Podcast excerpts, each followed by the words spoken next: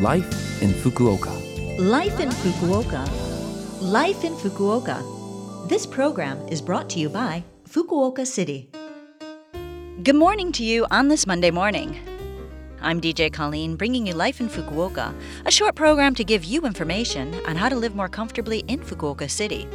I'll also pass on some lifestyle tips and information on things to do when you're out. So tune in every Monday morning at this time with me, Colleen. Life in Fukuoka. Well, Halloween has well and truly established itself in Japan, hasn't it? Although we're now already into November, Halloween was just a couple of days ago on October 31st, and it was a Saturday to boot. What did you get up to? Did you happen to catch one of the many Halloween themed events that take place toward the end of October? Over these last few years, it seems that in Fukuoka and a lot of other places, there seem to be a lot of uh, pretty well established events that take place every year to really get people in the Halloween spirit. In Japan, Halloween has a feeling of a festival where loads of people enjoy getting dressed up as their favorite characters. But did you know that Halloween comes from a Christian holiday called All Hallows Day on November 1st? There's actually a Celtic festival that precedes the Christian holiday, so if you're interested in the history, do a quick internet search.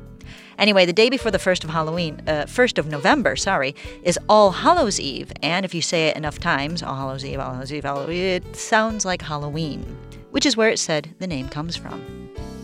Usually I get dressed up for Halloween and head out into town.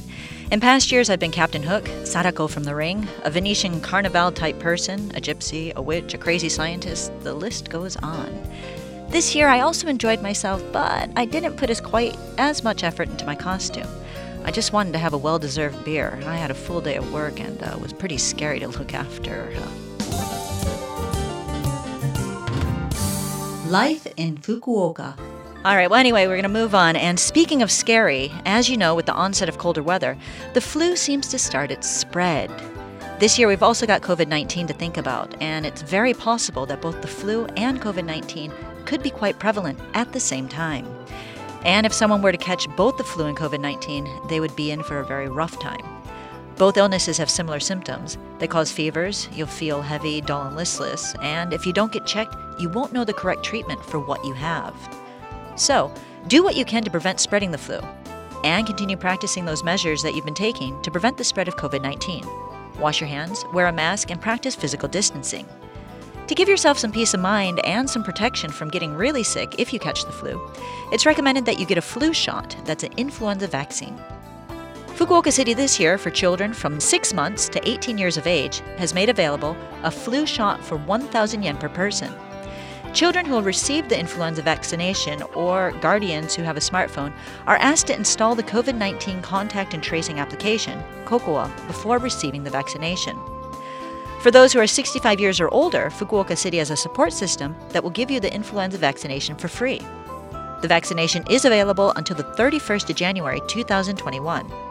There are designated medical facilities for these vaccinations, so make sure you contact one of them by phone and arrange an appointment. Life in Fukuoka. All right, how was this week's life in Fukuoka? Make sure you take care as the weather gets colder. I also have ginger tea on hand at night to keep me toasty. It definitely works. My recommendation is Pukka's 3 Ginger Tea.